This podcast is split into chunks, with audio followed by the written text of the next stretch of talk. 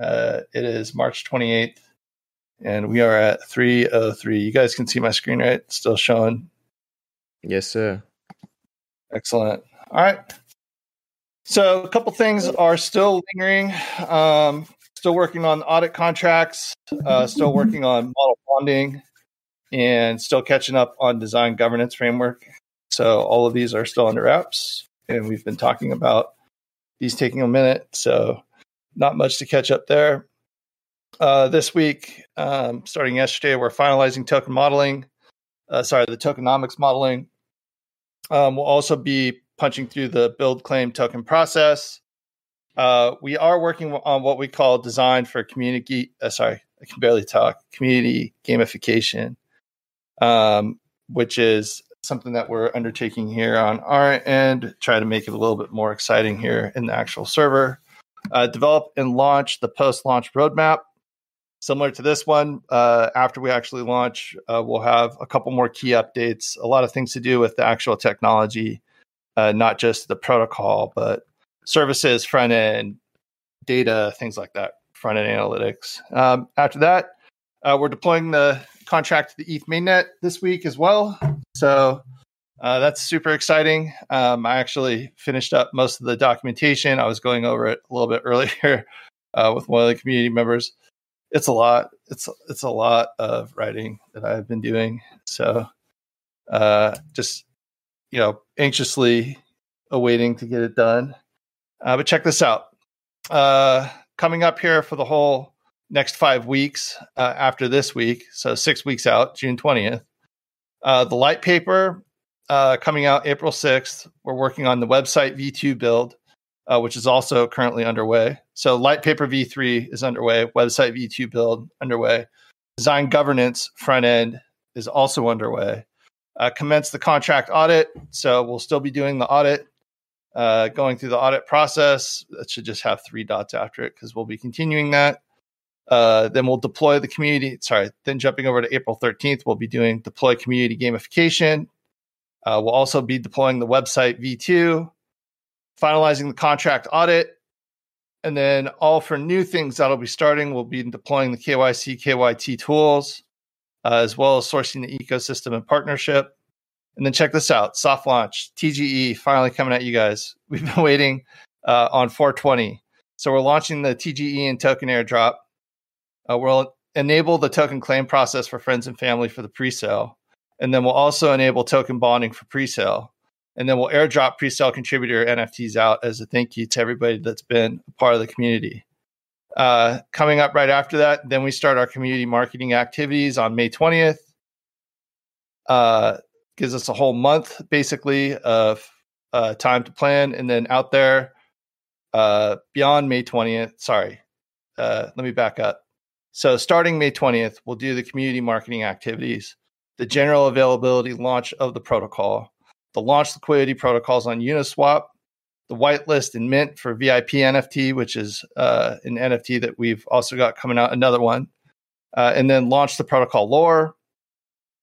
And then on June 20th, we'll develop the lending pipeline and then source the lending deals. So it's all coming together. We've got launch dates on the roadmap now. Uh, and yeah, excited, very, very excited. We've been working really hard on this. Been a lot of tough work uh, just in development and design. And I know the team here has been uh, pressing really, really hard behind the scenes, literally meeting every single day for hours, uh, trying to get the stuff prepared. So, very exciting time. Um, and yeah, looking forward to it. So, let's continue on just to update on the DAO and development model. Again, we're paused on the DAO v3. Uh, we're still on DAO v2. And this will all change hopefully when we finish up the next version of the government, uh, the governance uh, and then also, uh, we're just kind of waiting for some of the legislation to change as slated earlier. Sorry, I didn't mean to do that. Uh, yeah. So again, uh, V2 is pretty much done. Uh, V3, we're still waiting on. Uh, updates on the notes, pool, and Uniswap development. Uh, so we finished up the documentation. Uh, we're done with the Goerli. Uh, we actually did our first education briefing here with the team and went through a whole QA session uh, for the last what almost two weeks, week and a half, two weeks uh, on the actual note creation process, uh, actually going through bug testing, other things for the front end. So for the most part, I want to say it's done, but we're going to leave the claim functionality uh, still underway until we get through the contract audit. And then, yeah, we'll be deploying the mainnet, but we may have to deploy again. So that's why we don't call it a launch. The contract will be available uh, for us to test on because it'll have a signature. So not everybody will be able to test on it. Um, it'll require a signature to actually um, mint a token. But if you don't have it, then you won't be able to. It's just for us to test. That's it. Um, so we'll relaunch that whole entire contract, uh, and we'll call that basically our primary contract, and we should be good. So cool. Uh, what else did we? Do? I forget. There was one other one that we done here. The swap's done. The V3 peripheries are done. The faucets are done and tested. That was another thing that we went through with the team.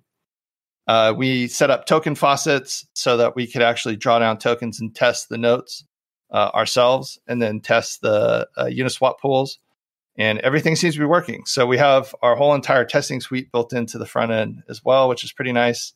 And from here on out, like I said, we'll be focusing on the website and more of the data side and more of the informational side uh, of this moving forward. So we're in a really, really good spot. It's exciting. All right, coming in for news this week. Uh, I'm going to start with crypto news because normally I go and start with the cannabis news. Um, and uh, crypto has a couple things going on uh, right now, actually, as we speak. Uh, and then there's one really important story on the cannabis side that I wanted to discuss with you guys, or just kind of share with you guys, uh, which was interesting because it kind of sets a narrative. But, anyways, uh, PayPal announces the launch of its cryptocurrency services in the UK, extending the capabilities announced last week in the US, allowing customers to buy, hold, and sell Bitcoin, Ethereum, Litecoin, Bitcoin Cash. Uh, the first ever Bitcoin ETF in Latin America has been launched by Brazil's Hashdex. Uh, cryptocurrency, oh, well, is in partnership with NASDAQ as well, offering investors exposure to Bitcoin without owning directly, which is a big deal. Uh, cryptocurrency exchange Binance faces criminal complaints in Thailand for operating without a license as the country cracks down on unregulated exchanges. Uh, exchanges.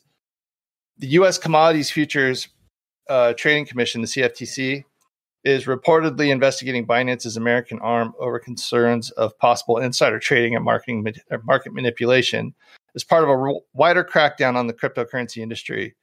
Uh, this is one important one I wanted to touch on. I don't know if you guys uh, have seen yet on the news, but 3,800 BTC was withdrawn, and uh, Binance confirmed that they were under an investigation. And also, I think they uh, actually came back and stipulated what they were being investigated for. Uh, but it did cause all kinds of problems. Um, interestingly enough, uh, and I was just talking to one of the other team members about this. It's the U.S. trading side of Binance that is it's the American arm, which is much smaller than the actual Binance uh, conglomerate that they are. So, uh, anyways, it's just very interesting to see what's happening on this end. Uh, Visa's launched their own pilot program to allow partners to use Ethereum. Uh, and then also DeFi protocol Cream Finance suffers a $37.5 million flash loan attack. Uh, yeah, kind of sucks. Uh, but unfortunately, um, yeah, flash loans, a lot of instances of how flash loans are used, especially in DAOs, uh, to take advantage of deviating prices. But uh, here, let's jump over to the cannabis industry and look at that. Okay, so further industry consolidations happening. The American mar- marijuana producer Curaleaf acquired European cannabis company EMMAC Life Sciences for 286 million. The multi-state cannabis operator Jushi Holdings acquired for a 93,000 square foot grow processor in Scranton, Pennsylvania for 37 million. And TerrAscend Corp announced plans to acquire Gage Growth Corp for 545 million. In recreational news, uh, Virginia has become the first southern state to legalize recreational cannabis use. In Arizona, uh, recreational cannabis use has reached 2.9 million in sales during the first 10 days of operation. Cool, but not cool enough. Let's see here.